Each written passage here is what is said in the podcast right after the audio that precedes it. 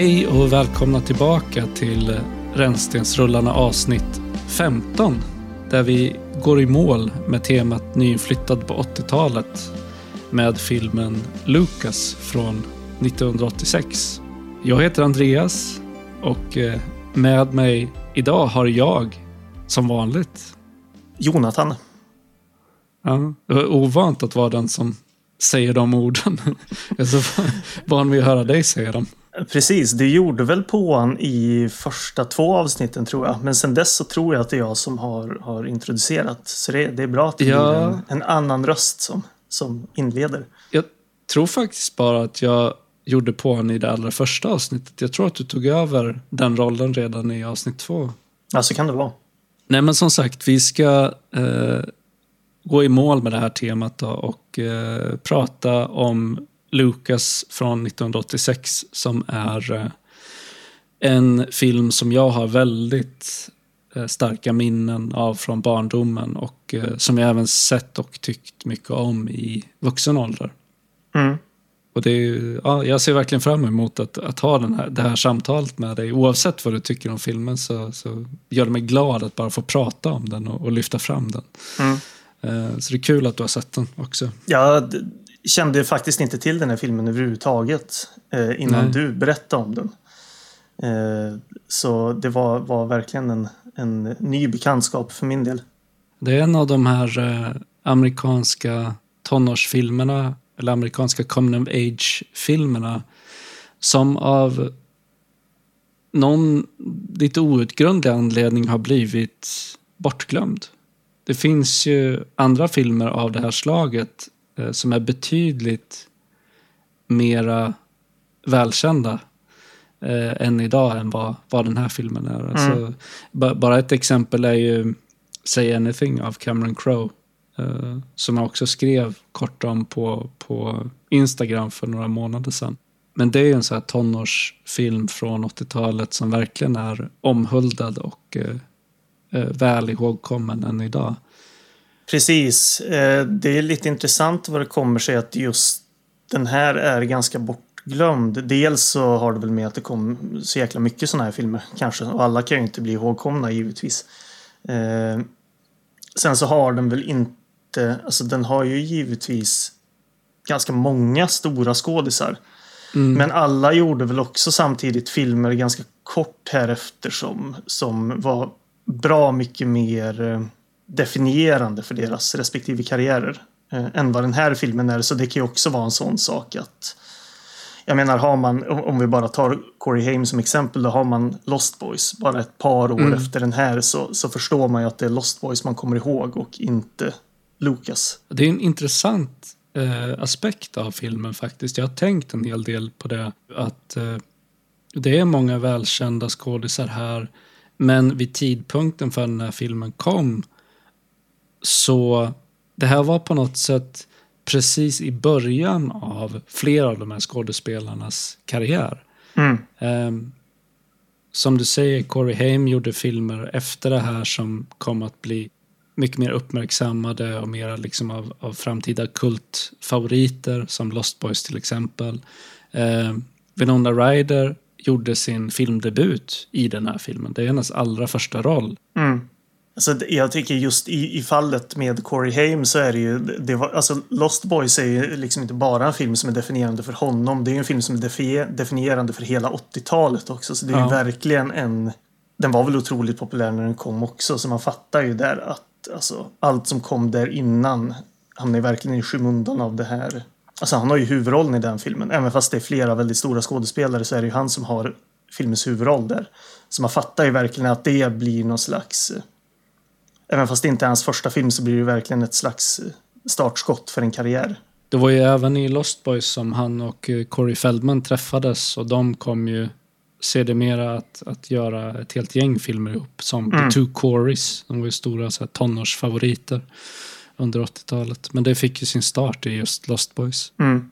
Förutom Winona Ryder så hade ju även Courtney Thorne Smith som spelar Elise i Lucas gjorde också sin första roll här. Mm. Eh, och hon kom ju senare att bli betydligt eh, mer känd för sina roller i Melrose Place och eh, Ally McBeal. på 90-talet. Det kände jag inte till, men det är också serier som, som det är serier jag är väl medveten om men inte har sett. Så, så Mm. jag kände inte igen henne därifrån. Och Charlie Sheen var väl såklart eh, känd för att han var Martin Sheens son. Men han hade ju inte gjort många filmer när han var med i Lucas. Nej, han var väl den som hade gjort mest, men ändå inte mycket alls. Är det samma år som Ferris, Bueller där? Eller kom den 87? Ferris Bueller var 86. Det är filmen han var med i efter Lucas. Ja, Och ett år innan så hade han gjort The Boys Next Door. Han hade varit med i lite tv-serier, tv-filmer. Eh, han var med i Red Dawn 1984. mm. Han hade liksom inte gjort de här eh, rollerna som kom att bli definierande för hans karriär än.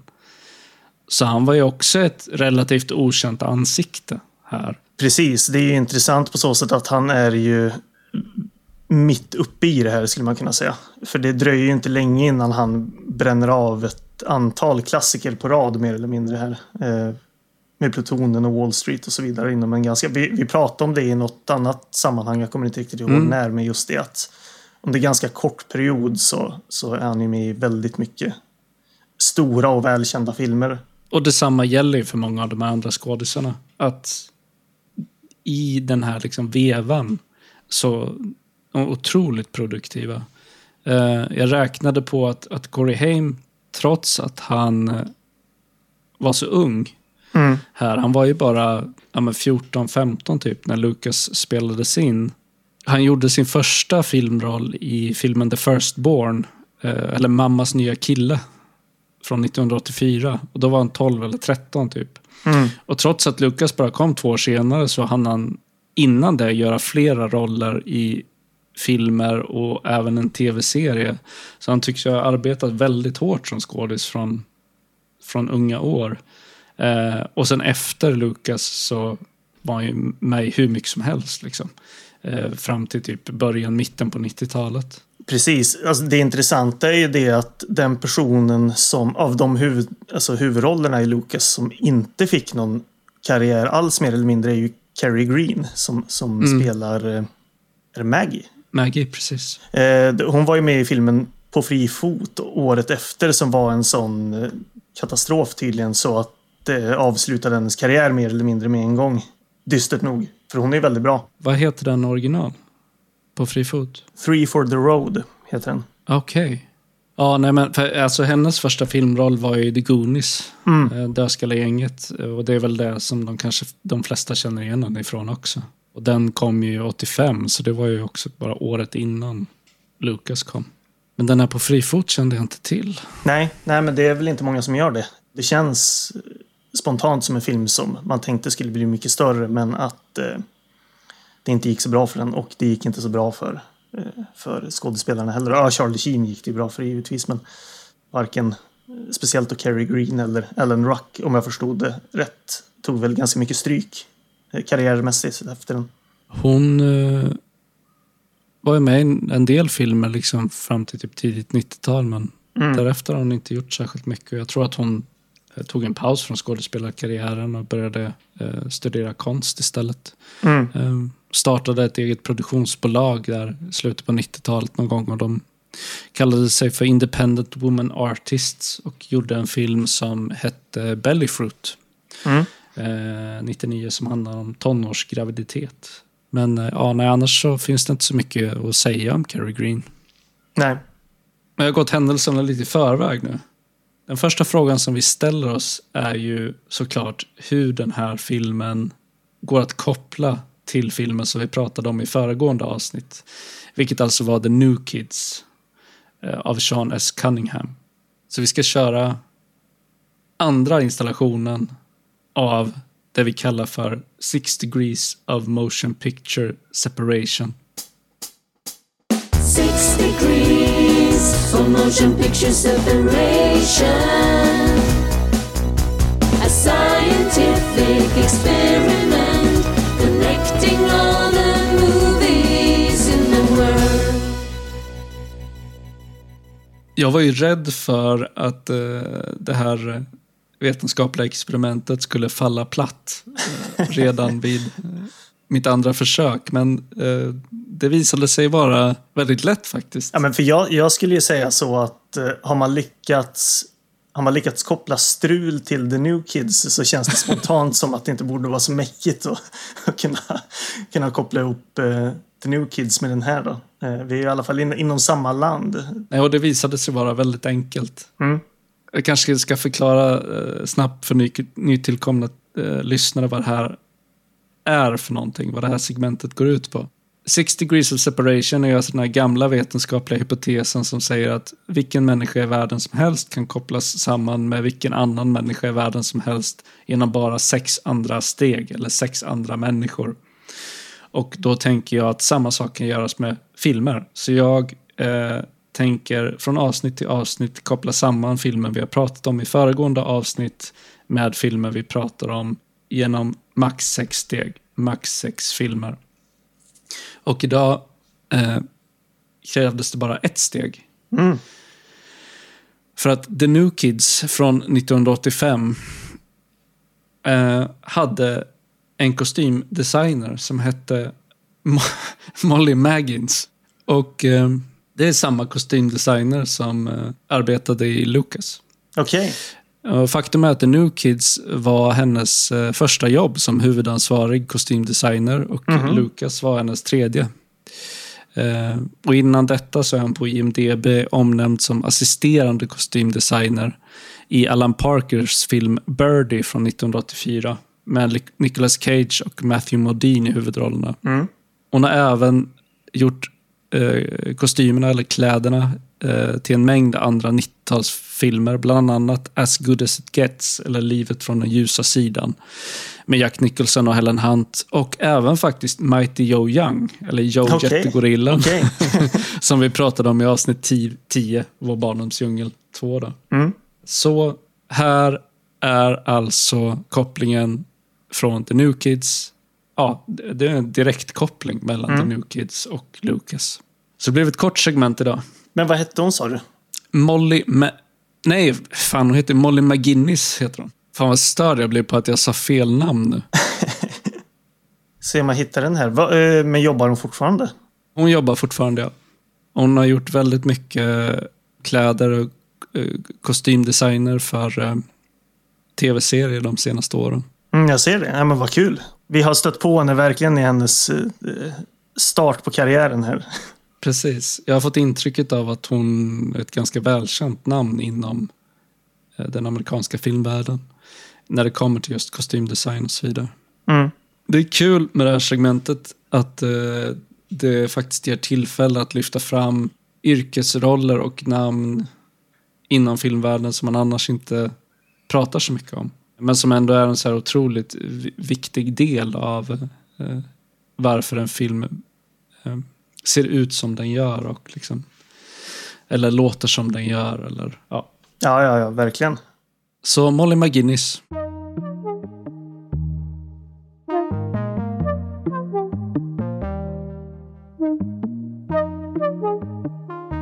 Men vem är det då som har eh, regisserat och skrivit Lucas? Den här filmen är ju vad jag skulle kalla väldigt mycket av en singulär vision eftersom den är regisserad och skriven av samma person, nämligen eh, David Seltzer.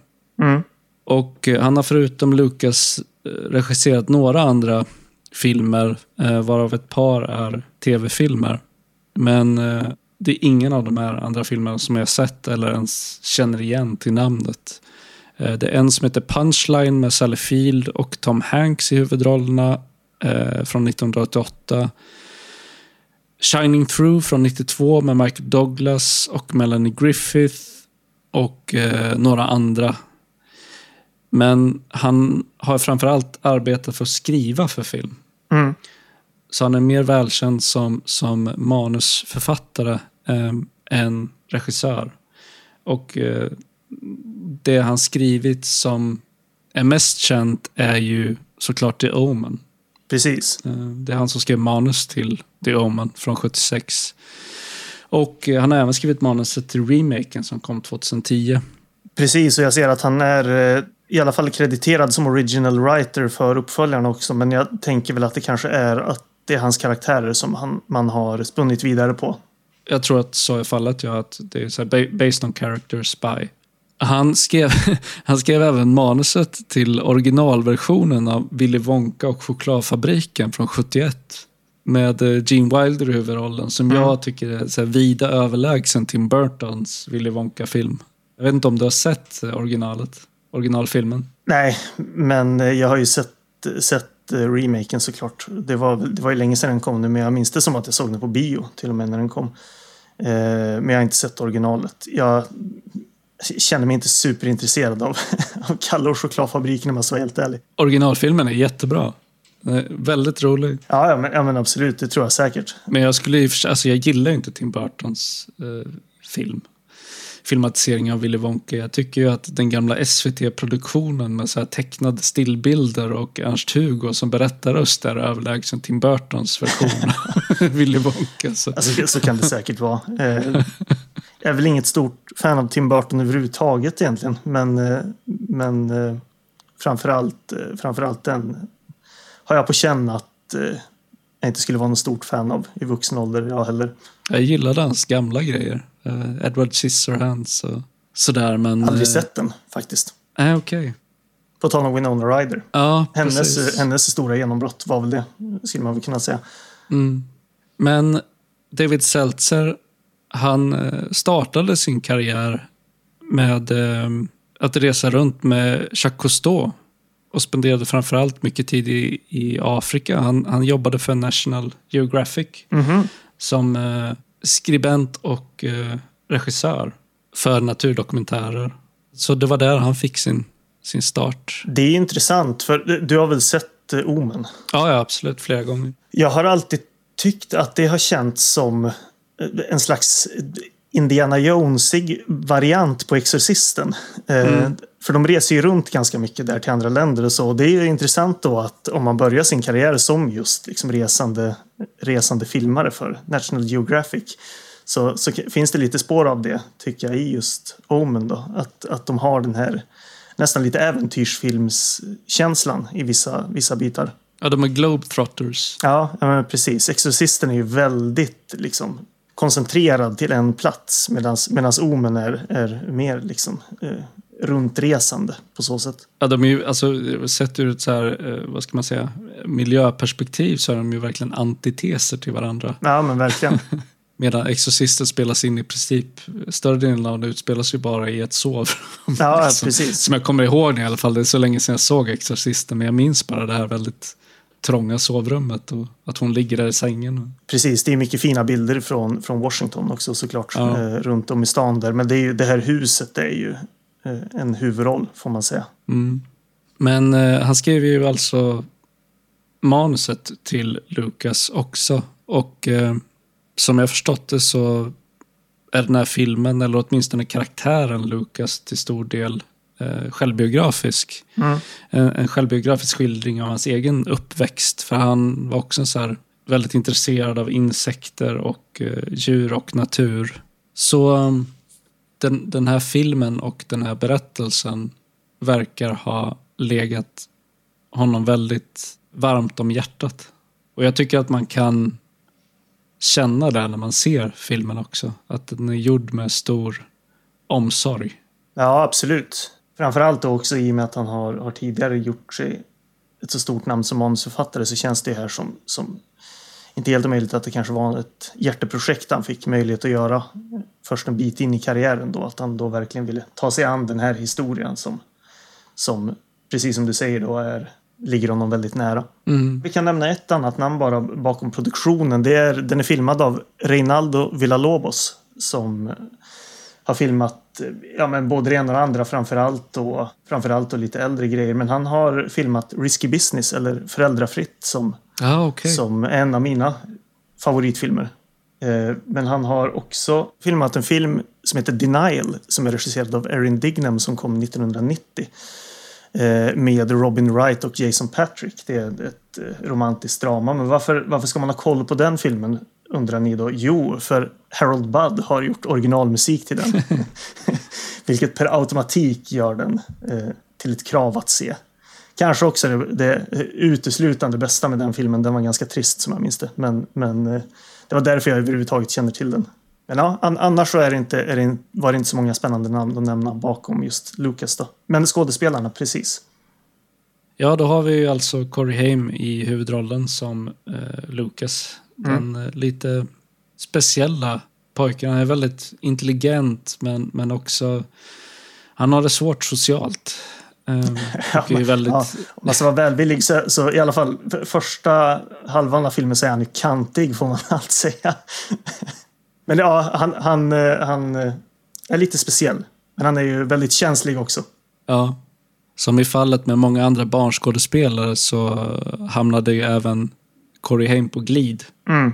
Enligt hans egen utsago så började han med tyngre droger redan i tonåren.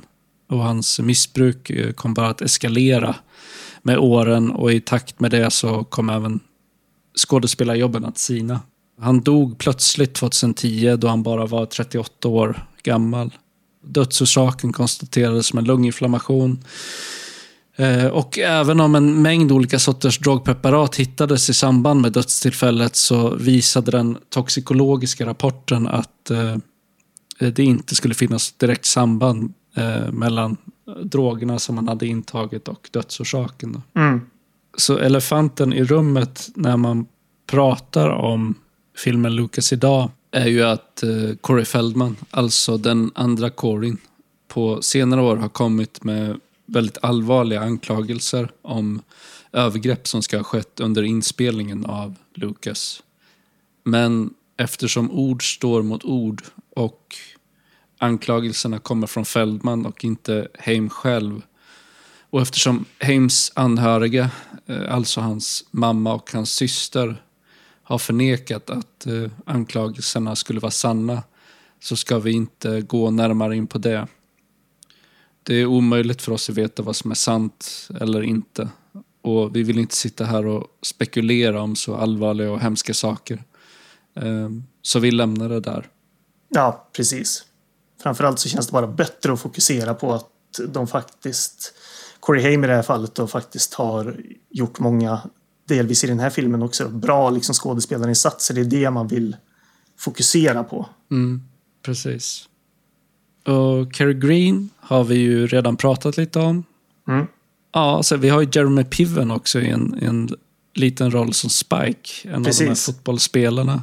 Eh, och Jeremy Piven, han har ju varit med i skitmycket, både film och tv-serier. Men jag tror de flesta känner väl säkert igen honom från Entourage och på senare år Mr. Selfridge.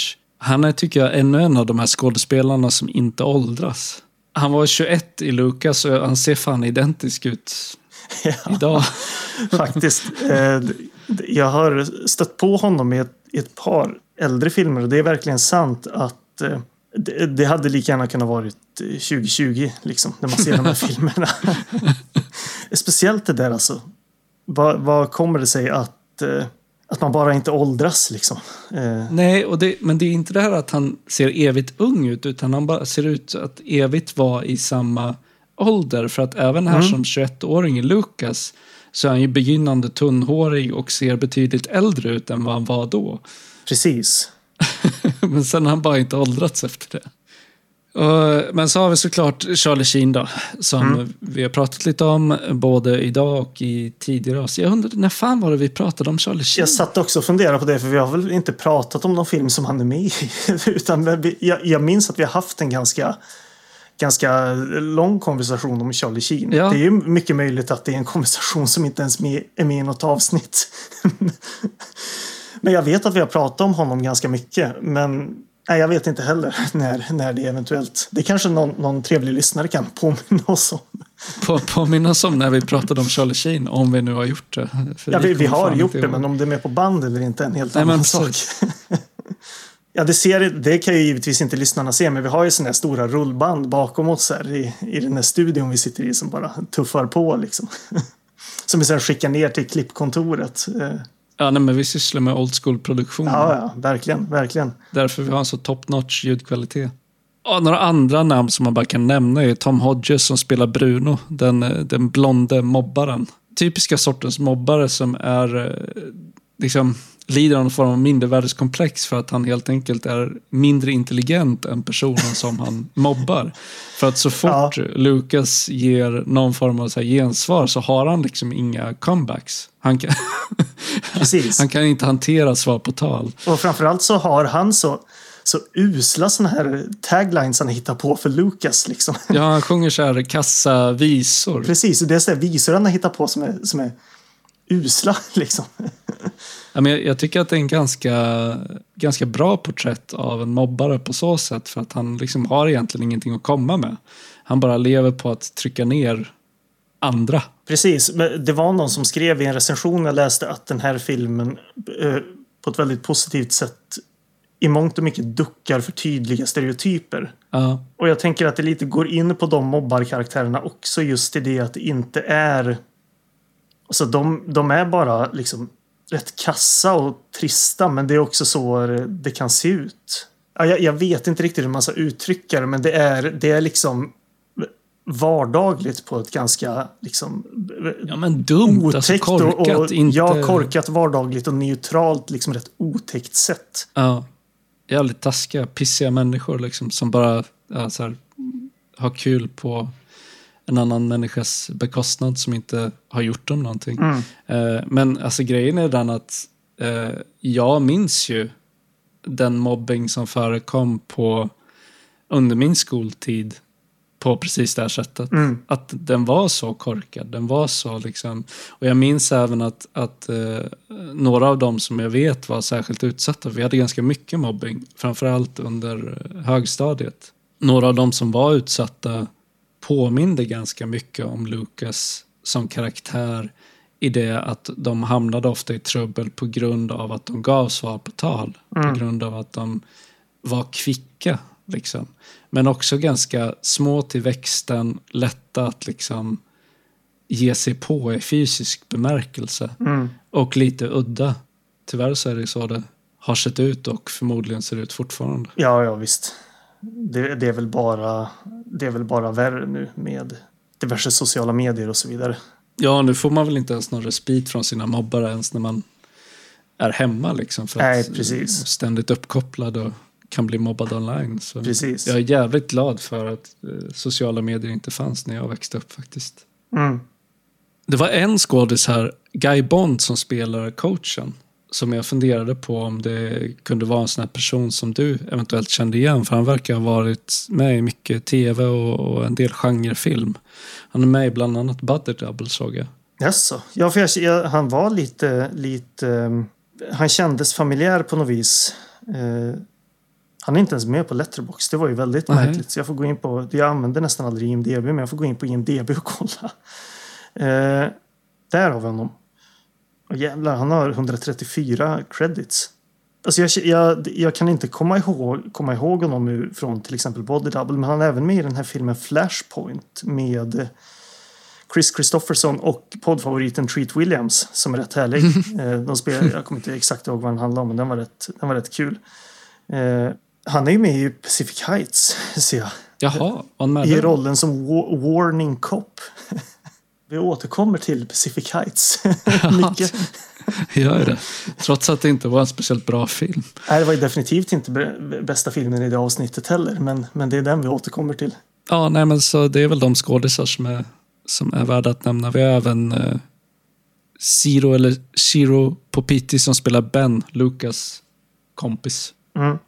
Dave Grusin gjorde filmmusiken. Mm. Eh, han född 34, hade en lång karriär som filmkompositör bakom sig redan när han gjorde musiken till Lucas. Eh, året innan så hade han gjort filmmusiken till The Goonies. Och andra filmer från 80-talet som han komponerade till var Tequila Sunrise med Mel Gibson, Michelle Pfeiffer och Kurt Russell. Eh, The Little Drummer Girl med Diane Keaton. The Pope från Greenwich Village med Mickey Rourke och e- Eric Roberts. Och eh, On Golden Pond med Henry och Jane Fonda. Mm. Han har även gjort, filmer, även gjort musiken till filmer som Three Days of the Condor med Robert Redford och mång, mycket annat. Mm. Mm. Max von Sydow väl? Tror att han är med i den. Ja, just det, han kanske är med det. Det är så otroligt länge sedan jag såg den så jag minns inte riktigt. Nej. Det är en sån här eh, filmklassiker inom liksom thriller och mysteriegenren. Eh, som är väldigt väl ansedd. Men jag vill minnas att jag tyckte att den var ganska seg när jag såg den. Så jag, jag borde se den igen och se om det bara var mitt, mitt yngre jag som inte förstod den filmens storhet. Mm. Men alltså Dave Grusin är värd att nämna. Eh, alltså jag tycker att soundtracket till Lucas är lysande. Musiken i den här filmen, eller framförallt ledmotivet, är ju något av det som jag vill lyfta fram som, som verkligen gör, eller skapar stämningen i den här filmen som, som gör att jag tycker om den så mycket. Eh, det vore jättekul om du nu säger att du tyckte att soundtracket var så jävla platt och pajigt. Ska, ska, jag vara helt, ska jag vara helt ärlig. ja, ja, absolut. Det är klart. Det, det började spännande. En kort stund där i introt så lät det väldigt drömskt. Liksom. Så, syntigt. Sen blev det lite geggigt. Mm, mm. Eh, det har väl också med att det här introt till filmen jobbar med, med eh, bildberättande som, som är lite på näsan. Men, Mm. men eh, ja, jag, jag tyckte väl att musiken den, den gjorde sitt jobb under resten av filmen. Men jag, jag känner väl att det här ledmotivet var lite, lite geggigt kanske. Mm.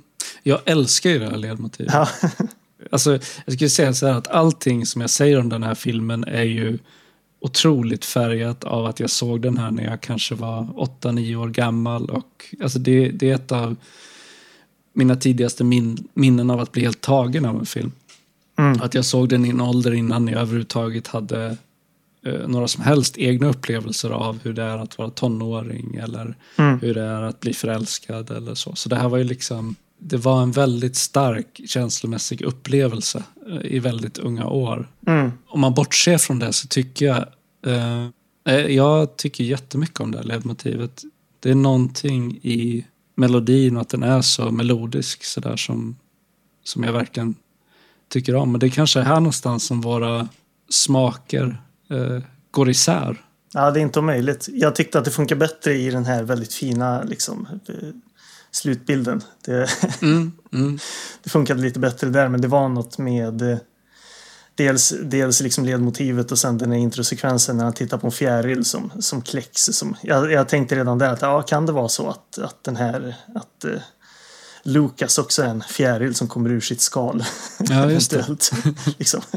ja. Och det, ja, det, det är ju lite så. Det, man ska läsa det där. Men ska vi läsa BOS förresten innan vi går in på... ja, just det. Absolut. Kan jag springa på toaletten bara innan vi sätter igång? ja absolut.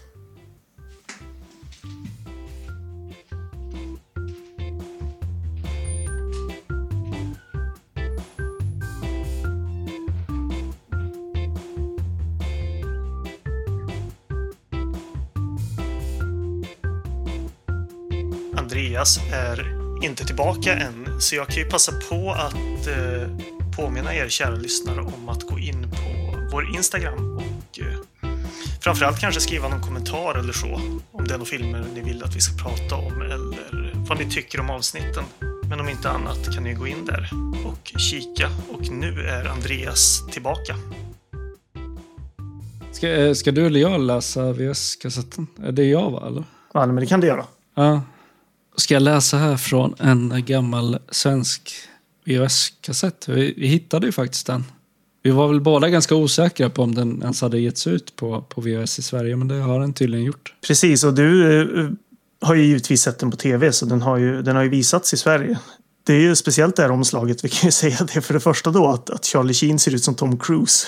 Mm. Sen tänkte jag på nu att det, det ser ut som att han är en, ett sånt där spöke bakom, bakom Lucas. Som att han är död. Ja, både han och Cary Green faktiskt. De är ju väldigt Ja. tydligt inklippta. Precis. Eh, b- bakom eh, en bild av Lucas i amerikanska fotbollskläder. Jävligt fult omslag faktiskt. Ja, det får man verkligen säga. Det var, när jag har sökt runt efter den där så såg jag någon DVD också som såg ännu värre ut. Och såg det ut som någon slags film liksom.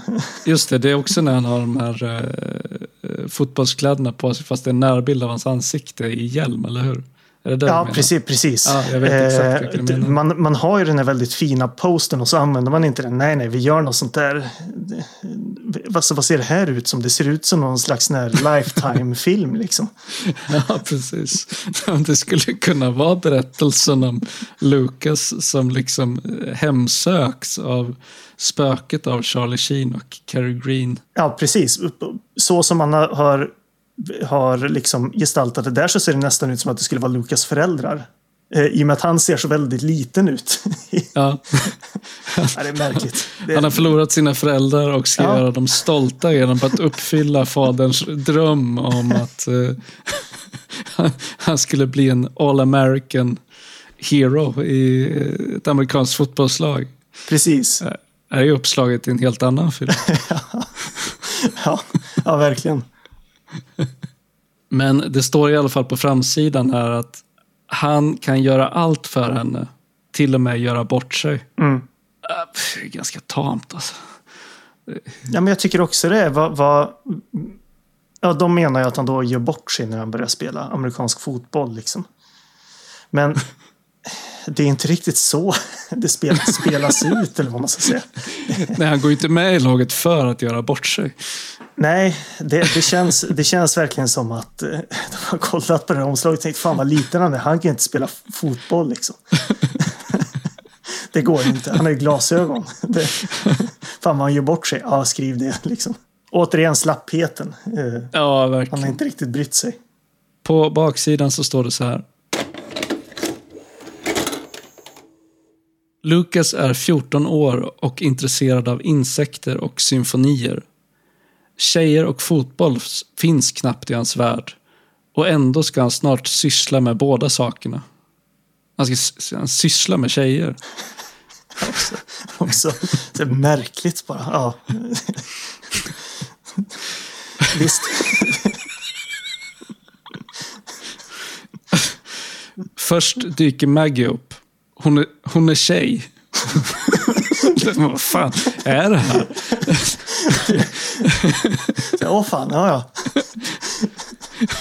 Ja, ja. Jag har Vad, vad inte ska man läst det här omslaget innan, så jag är inte beredd på vad som ska stå här. Men det här är... vad ska man säga om detta? Det, Först dyker Maggie upp. Hon är tjej och, och Lucas blir förälskad direkt. Så här insinuerar ju att det skulle ha varit samma sak. Alltså det, det är bara det faktum att hon är en tjej som gör att han blir förälskad direkt. ja, precis. Eh, Men när Maggie fått syn på lagkaptenen för skolans fotbollslag, då ger hon inte Lucas några ögonkast längre. Lucas, Lucas ger dock inte upp så lätt. Så när Maggie går med i skolans hejaklack, då ställer Lucas upp i fotbollslaget, trots att han inte precis har de fysiska förutsättningarna. En charmig ungdomskomedi om vad kärleken kan ställa till med. Alltså, vad fan är det här?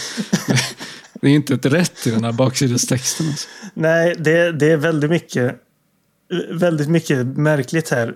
Och framförallt att eh, de mer än någon annanstans vill eh, få det här att framstå som att det är liksom en, en sportfilm. Ja, eller en komedi. Det är ingen komedi. Nej, det här är ju precis. tonårsdrama liksom, med en del repliker som är, som är rätt roliga och sådär, men det är ingen komedi. Nej, men och framförallt det här med att ja, men när, när Maggie har fått syn på lagkaptenen, då ger de inte Lukas några ögonkast längre. Det gör hon ju. Visst, det är ju Lukas som blir, blir förbannad liksom.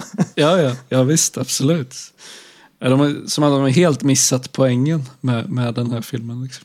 Ja, det får man säga. Eh, ska vi se om, om Bonniers har fattat, har fattat grejen eh, istället. Vi har ju inte fått någon, någon eh, recension tilldelad den här gången från vår, vår redaktion. De nöjde sig kanske med att Bonniers har, har recenserat den här.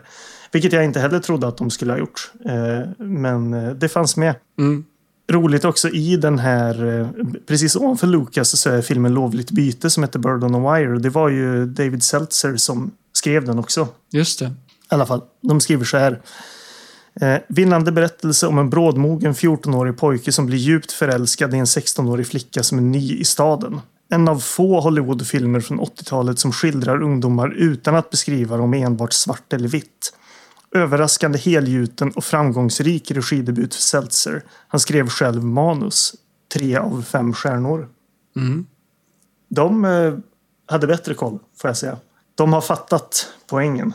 Ja, men det var en ganska, tycker jag, rättvis recension av den. Jag, jag tycker att den är lite bättre än sina, de tre av fem stjärnor som Bonnier ställer ut. Ja, men jag kan säga det att när jag bläddrat i den här så fattar man att eh, Bonniers är precis som eh, en lite stram letterboxd-användare som vägrar ge någonting mer än en 3 av 5.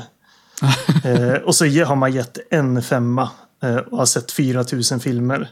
Mm. Den här typen av personer som, som inte kan tillåta sig själva att ha kul. Eh, om det är en skräpfilm. Utan då är det en halv stjärna liksom. det, Eh, Det, det är väldigt mycket treor, även fast de låter, alltså Bonniers då nu, även fast de låter väldigt positiva ibland så är det mycket tre av fem. Men vart var vi? Vi, vi har ju pratat vi har om... inte börjat än. Nej, men eh, vi- delvis har vi börjat för vi har pratat om den här introsekvensen Ja, precis. Eh, med fjärilen. Ja, Lukas är ute och tittar på insekter och eh, den här vandringen leder honom fram till en tennisplan där han av en händelse får syn på Maggie då, spelad av Carrie Green. Hon är nyinflyttad i stan och eh, ute och spelar tennis mot en sån här eh, tennisvägg. Mm. Spelar solotennis. Och eh, Lucas eh, blir väldigt eh, tydligt eh, betagen av henne Ja, direkt. han, eh, han är ganska creepy där i början faktiskt. ja det, det som sagt i början här innan man har fått någon riktig koll på den här karaktären så ja, han, han ställer sig och stirrar på henne med, komplett med öppen mun. Ja, precis. Det är kännetecknande för Corey Haim som skådespelare också, att han att skådespelade väldigt mycket med öppen mun just. Ja det, ja, det kanske han har gjort för jag tänkte i den här filmen så här, stäng munnen. Ja, jo, jag vet. Men ja, det kanske han gör i, i, i typ Lost Boys också. Ja, Eh, jag tror att men- han men blev ibland- känd för, för, för det, att han har det här lite sneda leendet med öppen mun. Ja, Faktiskt. ja. Nej, men han ställer ju sig och stirrar på henne. Han spelar, han spelar ju musik från den här eh, eh bandaren han har i sin ryggsäck också. Ja, en sån här portabel kassettbandspelare som man slår igång eh, inspelad symfoniorkester på och sen tittar på Carrie Green i slow motion då när hon spelar tennis. Till den här eh, filmens fördel så, så eh, spelas ju den här scenen också som att eh, Maggie tycker att han är ganska obehaglig. Ja, precis. Det, jag, det, jag tyckte det var rätt kul för hon stannar ju upp och bara tittar på honom. Jag Ja. minns inte exakt vad hon säger. Men, men att det verkligen poängteras att, och sättet man filmar det på också, att han står och tittar upp sig genom ett, ett eh, stängsel. Så man, man gör ju faktiskt en grej av att ja, han, han- han är ganska creepy. Ja, Eh, Absolut. framförallt innan man känner till hans karaktär överhuvudtaget så, så eh, spelar man på det lite grann. Ja, och sen får man inte riktigt eh, reda på hur, hur det går från det här till att de faktiskt blir vänner. Men det är ett snabbt klipp från den här tennisbanan till att de går och eh, språkar väldigt vänskapligt med varandra. Liksom hon ska skjutsa hem honom så hon tar hans cykel Mm. i, i bilen och sen kör honom hem.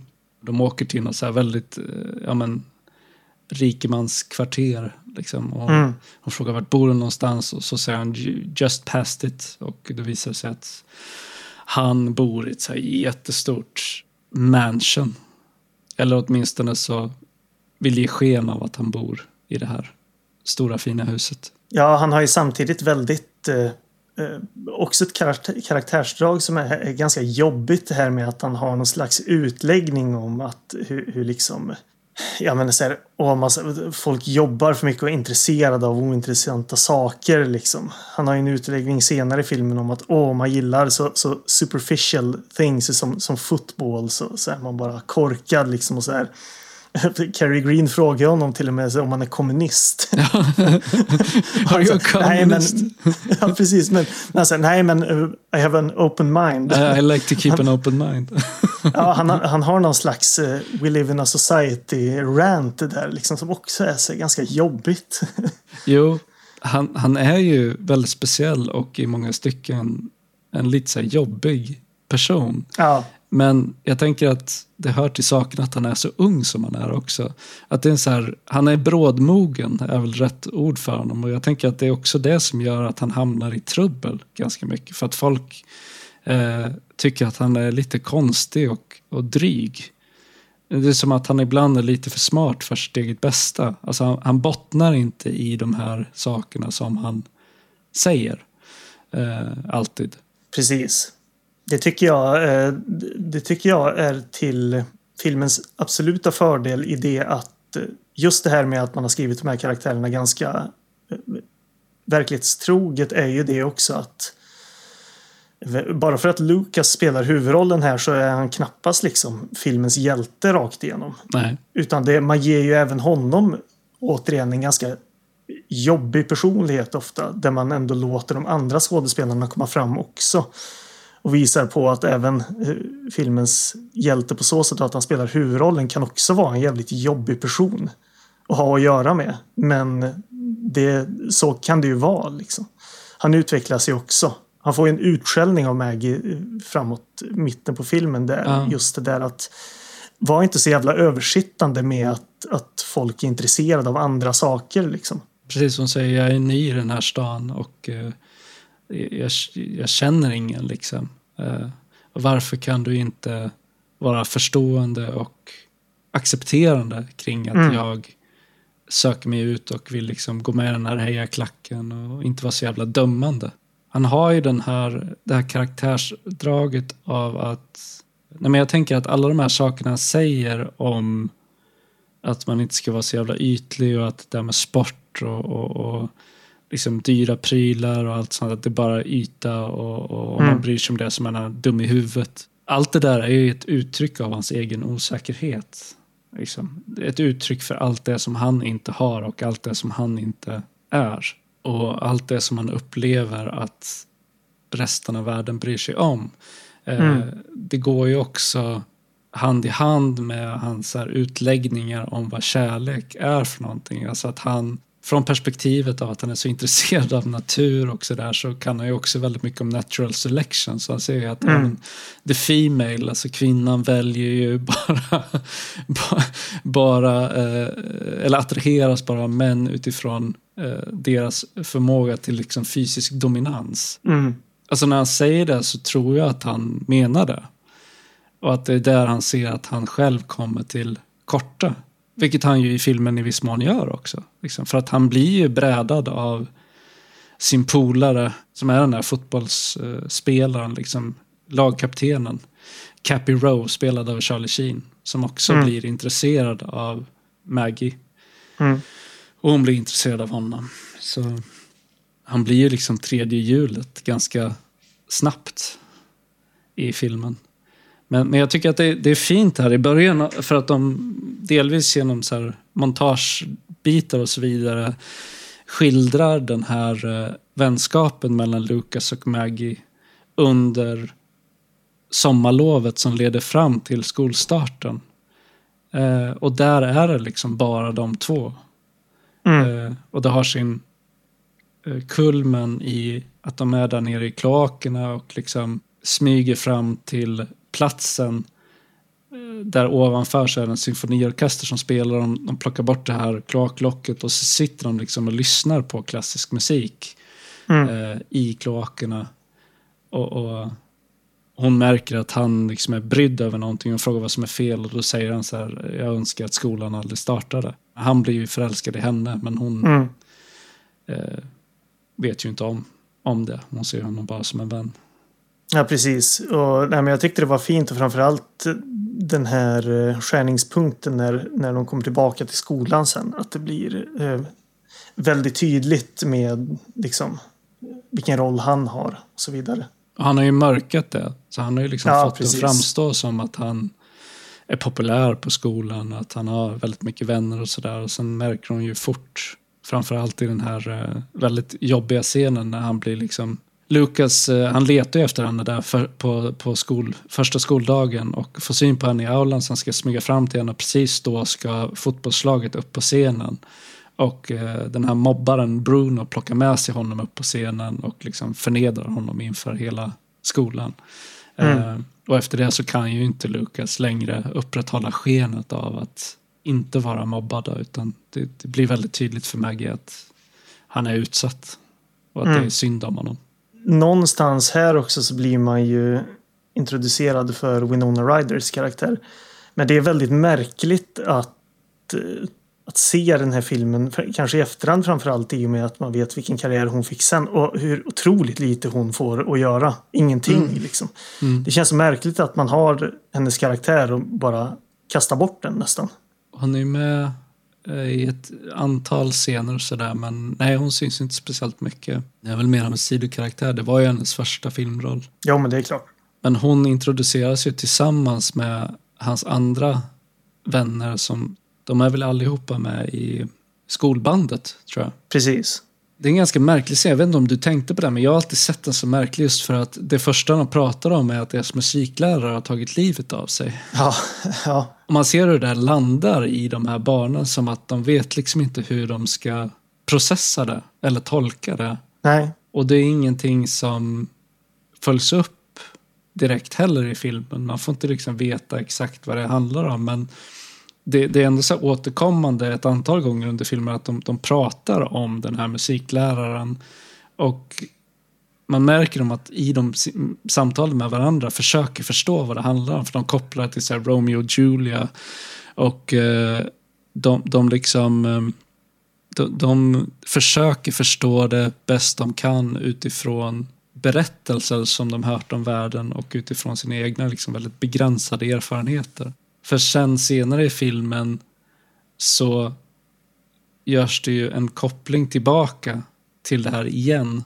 Att musikläraren har begått självmord li- liknas vid att Lucas går med i fotbollslaget. Så från de här tonåringarnas perspektiv så är det så likhetstecken mellan att begå självmord och att han ska gå med i fotbollslaget. precis. Och den scenen är ju... Alltså, det är hans kompis som är med i, i TV-klubben, heter det väl. Han, han går runt och filmar. Han bara springer in. De har ju pratat, som du säger, om, om Romeo och Julia tidigare. Och han bara dundrar in i rummet och säger Har ni hört om, om Lucas? De bara, nej vadå? Ja, det är självmord. Så här, suicide. Liksom. Alla bara, va? Han ska gå med i, fo- i fotbollslaget. det är så, så vä- väldigt märkligt sätt att, eh, att eh, liksom breaka nyheten om att, verkligen. att det känns nästan som att de har kommit överens att han ska säga det så att folk ska bli, bli liksom rädda att han har tagit livet av sig i och med att de har pratat så mycket om det här tidigare också. Ja.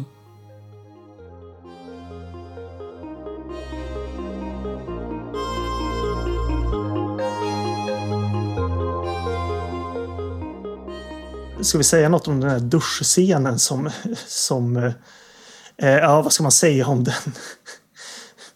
Ja, den är ju hemsk. Alltså det, det är så Ja, den är ju hemsk. Och för det första så är det ju det, det är liksom eh, 80-talet ur sitt eh, absolut sämsta, sin sämsta homofoba sida. Liksom, Mm.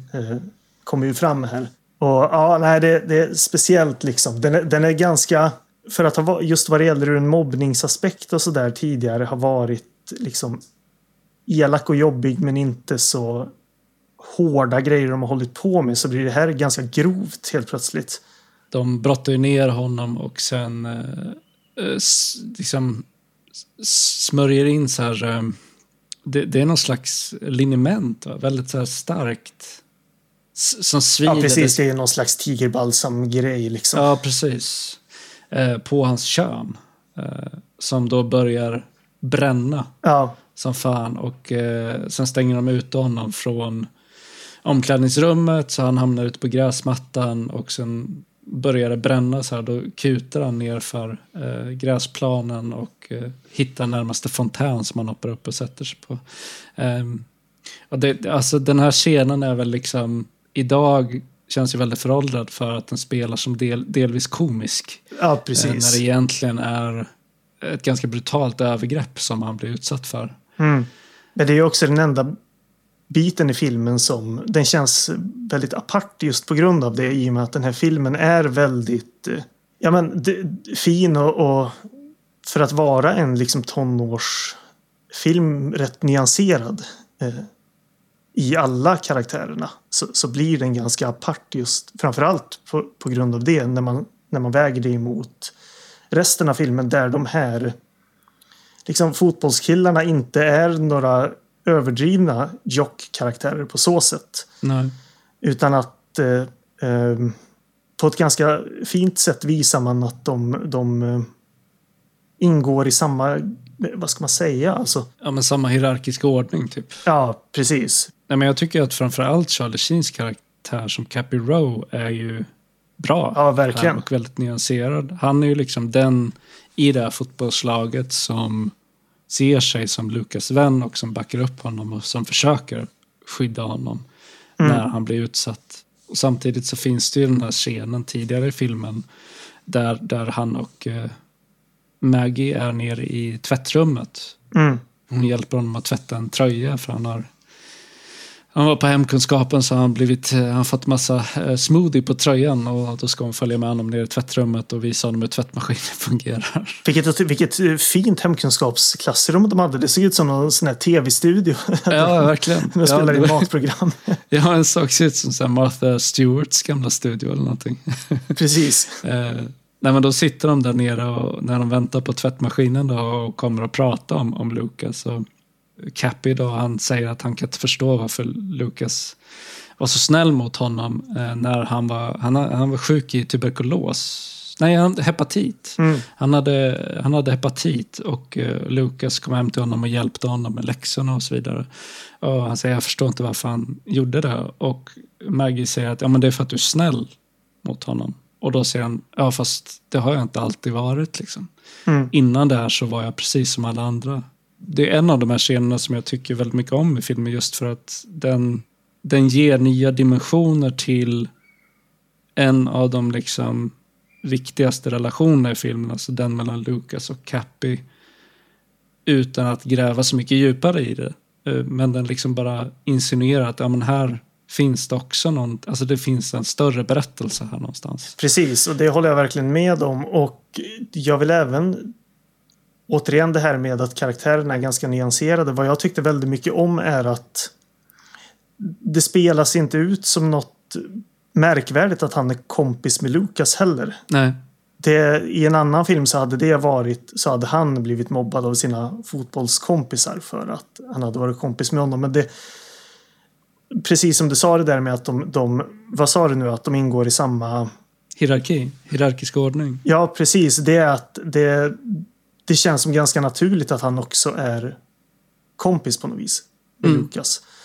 Det, det ses inte som ett, ett, ett märkligt eh, stereotyp gränsöverskridande drag utan det känns ganska rimligt att det är så bara. Och det beror ju på att karaktärerna är, är väldigt fina, liksom, väldigt bra. Och i en eh, sämre tonårsfilm så hade ju den relationen lett till att Lucas inte längre var mobbad heller. Då hade Mm. ju Cappys liksom vänskap med honom ökat Lucas status. Precis. Men i den här filmen, trots att Cappy Rowe är liksom skolans mest populära kille och eh, kapten för fotbollslaget. Det spelar liksom ingen roll, Lucas är utsatt ändå. Inte ens han i sin liksom, tro- trots att, trots att han är så här top dog på den här skolan kan försvara honom eller hindra den mobbing som han utsätts för.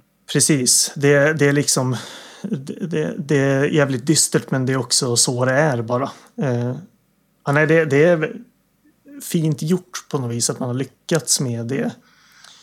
Eh, att inte ramla i de här väldigt enkla eh, stereotypfällorna. Mm. Men den eh, viktigaste berättelsen här är väl egentligen den om olycklig kärlek. Alltså känslan av att vara förälskad och att eh, på ett väldigt smärtsamt sätt inse att det inte är besvarat. Mm. En av mina favoritscener i filmen är ju den eh, mellan Lucas och Maggie under den här eh, bron. Där de har eh, ett samtal. Han är liksom arg på henne och känner sig väldigt sviken av både henne och Cappy för att de har börjat få ihop det. Eh, och meningen var ju att han skulle gå på dansen med Maggie och Mm. skulle bli skjutsad av Cappy och hans flickvän. Men på, på kvällen för, för dansen så gör Cappy och eh, hans flickvän spelar då av eh, Courtney Thorne Smith. Mm. Eh, karaktären heter Alice. De gör slut och när Lucas kommer uppklädd i kostym och vattenkammad frisyr, han har köpt nya skor som kommer cyklande för att ta med sig Maggie på dansen så visar det sig att Cappy redan är där och eh, de säger att det är ingen bra idé att vi åker på den här dansen. Men ska inte du hänga med oss ut på en pizza istället? Mm. Och så säger Lukas att ska, ska ni gå ut och käka pizza? Så jag trodde du var deprimerad. Ja, precis. det, det är Alltså. väl något i stil med så här, hur kan du äta pizza när du är deprimerad? Ja, precis. Och han säger, men kom igen nu, häng med oss. Och då sa han, nej, eh, don't let me spoil your depression. och sen drar han därifrån och Maggie kommer springande efter honom och stannar honom precis innan han ska hoppa på cykeln och eh, säger så här, where are you going Lucas? Han säger, to the dance. Och hon säger, alone. Och svarar han att, hey, I'm a party animal. Och sen cyklar han därifrån. Liksom. Så uppenbart bara krossad. Eh, Det här är ju de, de scenerna som föranleder att han ska gå med i fotbollslaget sen. Mm. För att då, jag vet inte vad, han, hans tanke är väl på något sätt att han ska eh, bevisa sig värdig Maggies kärlek. Ja, precis. Att han är lika stor. Eh, men som du sa, att han, han också kan vara top dog. Här, liksom, det är inte Ja. bara, han, han är lika stor som de andra grabbarna. Liksom. kommer några roliga scener då där när han är tvungen att liksom övertyga coachen om att han måste låta honom vara med i fotbollslaget för att annars begår han ett lagbrott. Ja, just det. Alla, man är skyldig att få vara med i, i laget. Liksom. Ja, han säger att den enda grunden eh, för dig att liksom utesluta mig ur laget är baserat på min prestation. Men innan du liksom har sett mig eh, prestera, innan du har sett vad jag kan göra så, så kommer det vara ett liksom, fall av diskriminering om du utesluter mig innan dess. så han är tvungen att låta honom vara med. Han eh, spelar ju match på slutet. Egentligen så ska han ju inte få vara med, men han kuppar det ju. Ja, precis. Och sen framförallt så blir ju den här coachen bara så förbannad på honom. Ja, men spela då liksom. Och så, Ja. Gå ut där och ha ihjäl dig själv. Liksom. Precis, precis. Men och där tänkte jag också att sluta ta av dig hjälmen. Men hjälmen är så jävla stor så han liksom, den halkar bara omkring på huvudet på honom. Ja, i och för sig. Men samtidigt ingenting. så tänker jag att det är väl bättre än att få skallskador. Ja, liksom. men jag tror inte han ser någonting. För han har ju också glasögonen under hjälmen. I och för sig. I och för sig. Jag kanske var lite väl hård mot honom där. Men när jag såg filmen i alla fall tänkte jag bara, men spänn fast hjälmen liksom. Alltså han är ju så otroligt liten i jämförelse med de andra i laget. Ja, precis. Han är ju verkligen, han ser ut som så här halva deras storlek, både till längd och bredd. Så, så man förstår ju verkligen att folk är oroliga för att han ska bli skadad. Liksom. Ja, ja, ja. Men nej, så han deltar ju där under matchen och eh, det går ju inte så bra. Nej, de gör högen över honom. Liksom. Han, han eh, hamnar längst ner under en hög av fotbollsspelare utan hjälm. Det där är också... Eh, det, I en sämre tonårsfilm så hade det där varit det triumfatoriska ögonblicket när han får den här långbollen och är ensam Ja, på motståndarens precis. planhalva och faktiskt fångar den. Men det händer ju inte här utan istället så liksom eh, slutar det med att han blir svårt skadad och eh, medvetslös. Ja, alltså innan det så tycker jag att de gör det där på ett ganska roligt sätt. För de klipper på så sätt att det ser ut som att han fångar den. Ja, precis. Ja. Att han verkligen får en sån här fullträff liksom. Så klipper man till åskådarna som tittar på. Sen klipper man tillbaka. Då ser man att han fibblar iväg den. Och så fumlar med bollen jag tappar. Precis. Och, och så kommer de här jävla jättarna och bara lägger sig på honom Ja, med en stor ja, hög. Precis. Eh, och sen när liksom skocken skingras så ligger han där med blodig panna, medvetslös, krossade glasögon. Mm. Eh, och sen är det ju klipp till eh, sjukhuset där alla har samlats i sjukhus eh, och eh, liksom sitter där och, och, och sover i väntan på att få besked om hur, hur det är ställt med honom. Mm. Även mobbarna är, är ju på plats. Ja, precis. Där börjar man ana att de kanske har kommit på andra tankar. Och sen kommer det ju en, en väldigt fin scen tycker jag med, mellan Lucas och Maggie när hon går in till honom och står vid hans säng liksom. Och de, han, är, han är vid medvetande när de pratar liksom. Mm. Det är de här scenerna som jag tycker är de allra bästa i filmen. Alltså, de som är de här intima, väldigt förtroliga samtalen mellan några av karaktärerna. Och det, det har vi dels här, men också tidigare när de är under den här bron och sen även en scen mellan eh, Rena, alltså Winona Ryders karaktär och Lucas. Eh, när han sitter, när han har åkt på den här eh, dansen, men han, han går ju aldrig in på dansen utan visst, han sitter bara på liksom andra sidan andra sidan ån och Mm. tittar på dansen som pågår på, på stort avstånd. Liksom. Och det är så fin och också sorglig scen på samma gång och också en scen som jag verkligen så här kan relatera till från egen ungdom av att så här, man föreställer sig att allt det roliga pågår. Mm. Liksom. Ja, verkligen. Men att inte vara med själv. Men han, det är ja, där han sitter och liksom grunnar på om han ska gå med i fotbollslaget eller inte. Mm. Jag håller med. Det är ju de bitarna där filmen är som bäst. När den är lite mer finstämd och eh, ja, men de bitarna får komma fram. I den här scenen vid, vid sjukhussängen där eh, kommer de med att prata om eh, the locust, då, alltså gräshopporna som, som en återkommande metafor i filmen. Att de här gräshopporna som de hör emellanåt är ju, eh, de, de kläcks bara vart 17 år. Mm. Så de är väldigt sällsynta. Och precis som du sa så finns det ju en ganska tydlig eh, metaforisk koppling där Mm. mellan Lucas som person och the, the locusts. Då, att han, han är väldigt speciell och unik. Ja, det är väl en sån han tittar på i, i introsekvensen tror jag. Jag tror jag sa en fjäril förut, men jag tror att det är ju som du säger då, det, det är ju en återkommande eh, metafor genom filmen. Eh, Ja, så det, det är förmodligen, jag tror att det är en sån han tittar på där i början också. men det är ju hela det här fula ankungen-motivet Ja, ja. av att hur kan någonting som från början är fult växa upp och bli någonting vackert liksom. Mm. Ja, jag tycker i och för sig gräshoppor är för jävla äckliga, men jag, jag, jag, jag är ju småkrypsfobiker också, så det är inte så konstigt. Ja, jag ryser när jag tänker på det. Åh. Jag tyckte det var lite äckligt i den här början faktiskt, när det var tänkt, fan ska det vara småkryp med? Jag visste inte att du känner så starkt för insekter. Ah, ja, det, det är insekter och spindlar. Det är väl den enda, Okej. fo- enda fobin jag har, men, men eh, Ja. Ja, det är hemskt. Oh. jag kan knappt tänka på det. Stora insekter alltså, att säga små. Det är inte så att jag, jag tycker det är äckligt om det kommer en pytteliten spindel. Men när det börjar bli stort sådär med långa ben och skit. Ja, det är hemskt alltså. Ja, jag minns ju att vi pratade lite grann om det eh, i och för sig med arachnophobia. Ja, precis. Men eh, i alla fall i den här eh, scenen på, vid sjukhussängen så börjar de prata om att, men tror du att vi kommer känna varann nästa gång gräshopporna kommer tillbaka om 17 år? Och sen räknar Lukas ut att ja, men du kommer vara 33 år då. Och så säger han att eftersom det är en åldersskillnad mellan dem, han är 14, hon är 16, vilket eh, är liksom i den här eh, delen av livet, vid den här åldern så är den åldersskillnaden betydelsefull. Mm. Men så vet ju alla som har växt upp att sen spelar ju inte den typen av åldersskillnad någon som helst roll längre.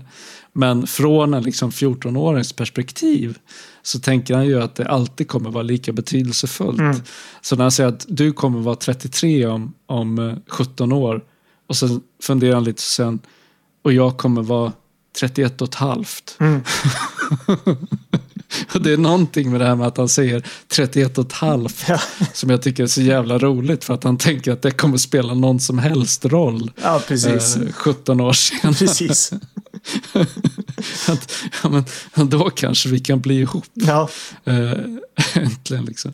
Men det här är en väldigt, eh, alltså skämt åsido så är det en väldigt fin scen. Mm, mm, Ehm, mm.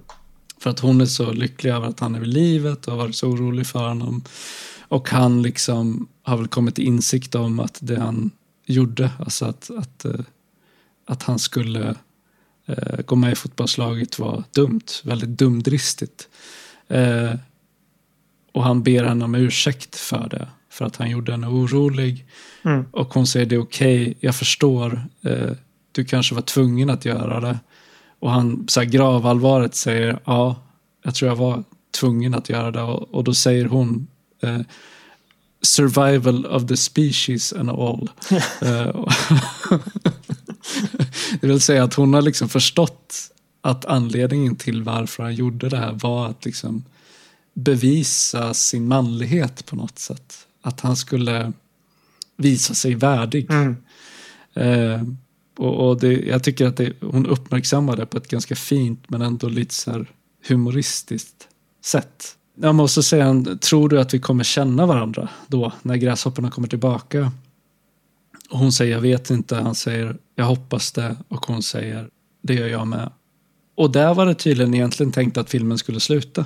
Mhm. Det skulle vara filmens slutscen. Okej. Men istället så får vi ju en eh, ja, men standardslut för den här typen av tonårsfilm. Ja, verkligen. Eh, Där det blir den här tidigare då uteblivna triumfatoriska ögonblicket när han får sitt, liksom, eh, sin lagtröja. Eh, De har hängt in det i hans skåp och sen alla applåderar. Ja, en, Så en väl- slow clap liksom. Ja, en slow clap. ja, verkligen. Med freeze frame och så vidare. Det, Ja, det är väl fint liksom, men, men eh, eh, det kanske plockar ner filmen något litet snäpp ja, men här, här kan man ju faktiskt säga, för, för min del här kan man ju säga det att det är jävligt härligt med en, med en sån där freeze frame. Liksom. Det, är ett, det är ett kul slut. Det hade varit till filmens fördel om den hade slutat. Det visste jag inte om, men, men med den tidigare scenen där. Det hade blivit liksom ett, eh, ett starkare eh, meddelande, eller i alla fall ett starkare sätt att sluta den här berättelsen på. Samtidigt så är det rätt härligt med, med det där slutet vi fick också. Men, Mm. Nej, men det är ju de scenerna där den här filmens liksom sentimentalitet gör sig tydlig. mm, Eh, absolut, och jag har ingenting emot det. Liksom. Jag, men men eh, jag tänker att filmen hade väl haft en kanske lite större tyngd om den hade vågat sluta eh, med den scenen som den eh, var tänkt att sluta med egentligen. mm, Men eh, jag har hört David, Saltzer prata om det, att det var liksom ett, ett krav tydligen från produktionsbolaget att lägga till den här, eh, det som kom att bli filmens verkliga slutscen. Eh, för att när, vid, vid provvisningar av filmen så upplevde människor det som en sån jävla bummer att den sl- slutade vid, den här sjukhussängen. Eh, och det här väldigt fina stillsamma ögonblicket mellan Lucas och Maggie. Att ja, man var helt enkelt tvungen att lägga till eh, den här slowclappen på slutet för att göra eh, produktionsbolaget nöjda. tänk, tänk att man... Eh, det, man kan inte säga att man har förstört filmer, men att man har... Bara för att man har blivit nojig av att folk som får gå på gratis bio tycker att slutet var dåligt, att man har lagt till så mycket onödiga grejer på grund av det. Andra slut eller andra scener och sådär. Ja. Och det är väl möjligt, det vet jag inte, men det är möjligt att, att vissa av de här andra scenerna kanske inte var med i originalmanuset heller. Utan att man har skrivit till det för att göra det mer till...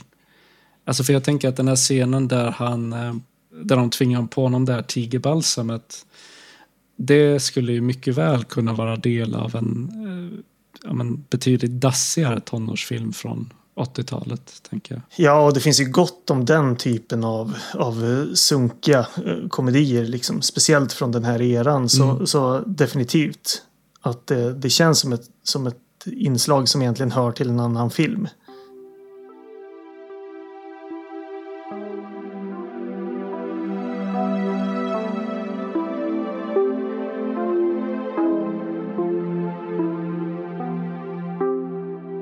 Jag har inte jättemycket mer att säga om den här barndomsfavoriten. Hur, när, eh, när såg du den innan du såg om den nu sist? Eh, för några år sedan tror jag. Och hur, det, det, tycker du att den liksom håller upp? Eh, för det där kan ju vara olika med. Det, har du sett den kontinuerligt lite grann under eh, under uppväxt och eh, vuxenliv? Eller är det, var det en sån som du återvände till långt senare och eh, upplevde höll liksom? Ja, när jag återvände till den betydligt senare. Det, det är en eh, lite speciell eh, omständighet just för att jag såg den en enda gång på tv eh, när jag var liten och visste inte efter det ens vad filmen hette. Liksom. Nej, det är ju speciellt. Det är just det där med att man stöter nästan som att man bara ramlar över något som. Jag har några sådana filmer Mm. eh, som jag har lyckats hitta och eh, eh, vissa av dem har varit, hållit och andra har inte gjort det. Eh, men Lucas påverkade mig så starkt att jag liksom, alltså när jag var barn, att jag bar den med mig och ofta återkom till den i tankarna och undrade vad var det där för film egentligen. Mm. Och sen har jag sett den några gånger sedan dess så jag, jag tycker jättemycket om den. Liksom. Eh, jag tycker att det är en väldigt fin eh, coming of age-film. Och en av de bästa liksom, tonårsfilmerna från den här eran som jag har sett. Och att den är oförtjänt bortglömd. Det är väl min liksom, bedömning av den idag. Precis. Det är konstigt faktiskt. Att, inte, att den här inte alls... Ja, den finns väl att streama i USA såklart. Men, men eh, den... Jag hittade ju faktiskt att man kunde köpa den på ganska billig import-VHS. Mm. Eh, på Ebay. Var frak frakten var bra mycket dyrare än vad, vad VHSen var. Vad jag slogs av i slutändan är att jag kan verkligen förstå att eh, om man såg den här filmen i informativ ålder att man skulle haft en enormt mycket starkare relation till den. Mm. Och det var väl lite där jag landade också. Jag tyckte den var bra. Eh, och framförallt så tyckte jag att det som utmärker den här mot andra liksom, tonårsdramafilmer var väldigt positivt. Men samtidigt så fattar jag ju att eh, det kanske blir en, en som starkast filmupplevelse om man ser den i en, i en yngre ålder. Absolut. Och kan, och kan känna sig lite mer liksom besläktade med karaktären om inte annat bara i, i sam, att man är i liknande ålder. Som. Jag tror att det som var så speciellt med filmen för mig eh, var dels att, ja, men som jag nämnde tidigare, att jag såg den och blev så tagen av den i en ålder innan jag själv hade upplevt vad det är att vara tonåring.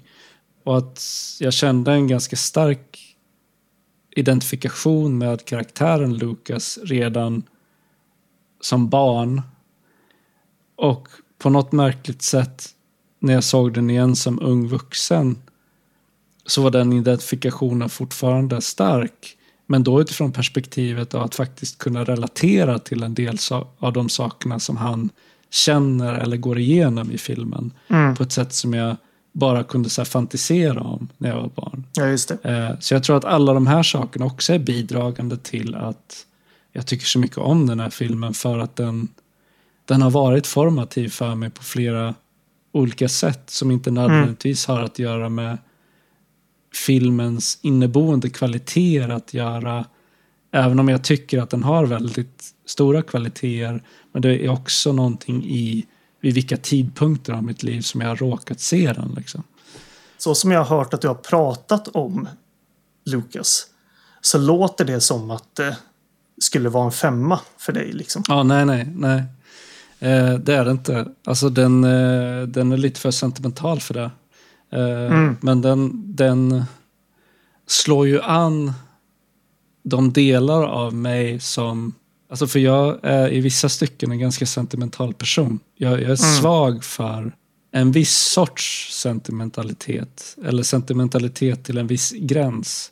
Och det är någonting som jag identifierat i mig själv som det, det är något som leder till att jag ibland tycker om filmer eller musik också. Musik är verkligen så eh, som av andra kanske inte skulle betraktas som särskilt kvalitativt. Liksom. Mm.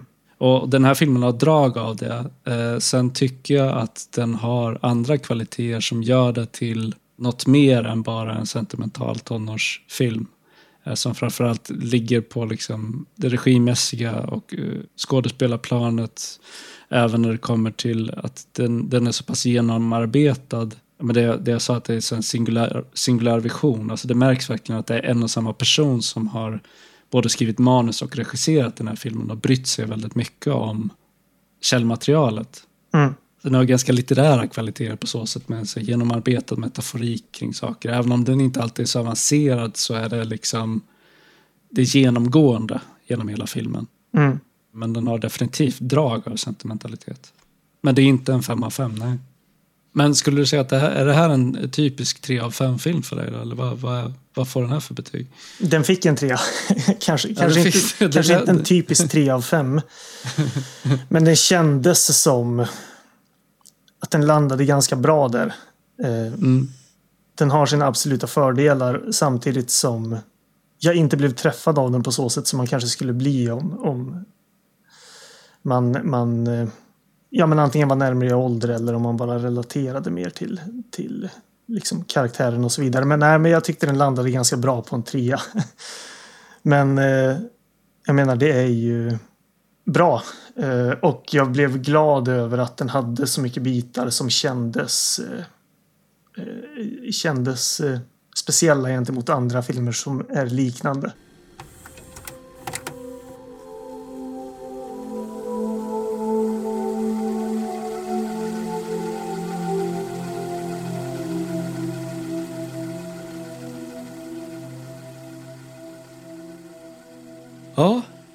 Eh, vad ska vi prata om i nästa avsnitt då?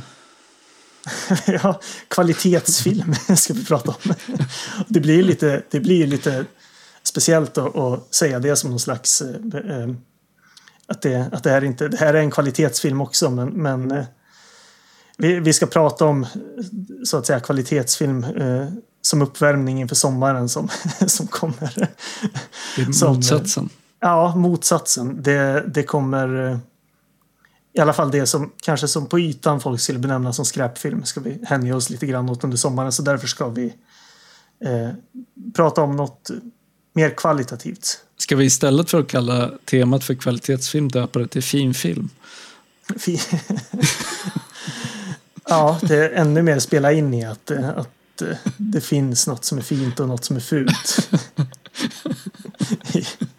Det blir det finfilm istället för färgfilm. Eller? Precis. Men eh, vill du köra eh, eh, Cassavetes slash Rolands? Ja, men det kanske blir det. Det, det känns ju bra. Det blir verkligen ett, ett spjärn mot, mot eh, kommande, kommande actionfilmer sen. Det är väl egentligen jag som har eh, talat varmast om det. Att jag gärna skulle vilja prata lite grann om, om fler av eh, de filmer som John Cassavetes och Gina Rolands gjorde tillsammans. För att jag upplever att Ja, men, eh, alltså om man tittar på till exempel Letterbox på, på tittarsiffror och så vidare. Så trots att, att eh, en regissör som John Cassavetes ju liksom inte på något sätt är bortglömd eller jag menar, hans filmer kan inte betraktas som några rännstensrullar som så. Mm. Såklart inte. Men jag blev lite förvånad när jag tittade på även hans mest eh, kända filmer. Att det, de inte har fler loggning än vad de har. Och många av hans mindre kända filmer verkar det vara ganska få som har sett. Mm. Eh, så därför så tänkte jag att det vore kul att prata om dem. För att det finns flera av de här som jag tycker, ja, sen tidigare men jag tycker väldigt mycket om. Och ganska många av dem som jag inte har sett. Mm. Eh, och sen tycker jag att det är en så intressant aspekt av det att, att han att Gina Rolands och han gjorde eh, så pass många filmer ihop eftersom vi också var, de var ju äkta par liksom, de var gifta med varandra. Mm. Åtminstone Opening Night eh, och A Woman Under the Influence minns jag som väldigt, väldigt bra. Det, jag har ju faktiskt inte sett någonting av... Jag har ju sett John Cassavetes i andra filmer men jag har ju faktiskt inte, inte sett en enda film av honom. Eh, men jag är ju... Det ska bli spännande. Jag har ju sett väldigt mycket film som... Så återigen då om man pratar eh, liksom independent film, amerikansk sådan. Väldigt, väldigt många av de här regissörerna eh, namnger ju Cassavetes som en inspirationskälla. Ja, han är ju en av förgrundsfigurerna inom den amerikanska indie-genren. Precis, och jag älskar ju snickesnackfilm. Det är ju det bästa jag vet. Och jag tänker, jag såg, eh, såg en, en eh, Eh, Joe Swanberg-film igår kväll. Och så tänker jag på det varje gång jag ser den, eh, den typen av film. Att varför är inte det här det enda jag tittar på? och det går ju inte givetvis. Men, men eh, alltså, eh, som sagt, om, om det är lite eh, liksom, om det är lite den typen av film så, så tror jag att det kommer landa ganska rätt för mig. Så filmen vi ska se till nästa gång är alltså Minnie and Moskowitz från 1971 av John Cassavetes och med eh, Gina Rowlands i en av huvudrollerna. Men då ses vi igen om två veckor då. Det gör vi. Tack för idag tack för att du tog dig tid att eh, se en av mina gamla barndomsfavoriter. Ja, Ännu en gång, ska jag säga. Det är inte första gången. Nej, precis. Vi har... Vi går ju i barndom. Så, Ja, vi, vi kanske, jag har börjat så känna att vi kanske gräver lite för mycket i barndomen nu. Så vi får, ja, kan, kan låta barndomsfilmerna ligga vilande ett tag sen. ja, jag håller med. Ja, vi mer, mer annat, mindre barndom. ja absolut. Yes, Ja, men vi ses. Ha det bra. ha det bra. Hej. Hej då.